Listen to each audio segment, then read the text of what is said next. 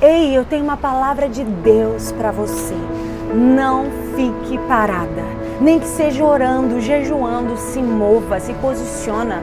Porque a mulher do fluxo de sangue, que já há 12 anos sofria com aquela hemorragia, não desistiu de se mover, mesmo fraca, anêmica e sem esperanças.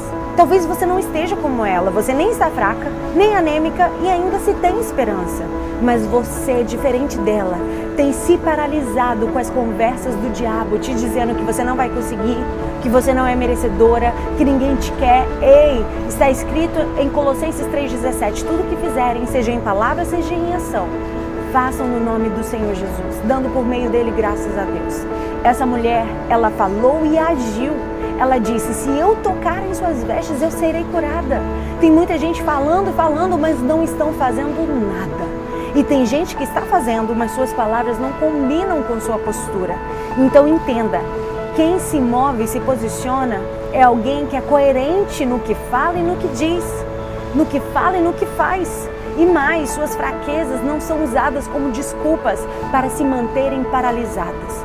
Se mova em nome de Jesus. Nisso pensar.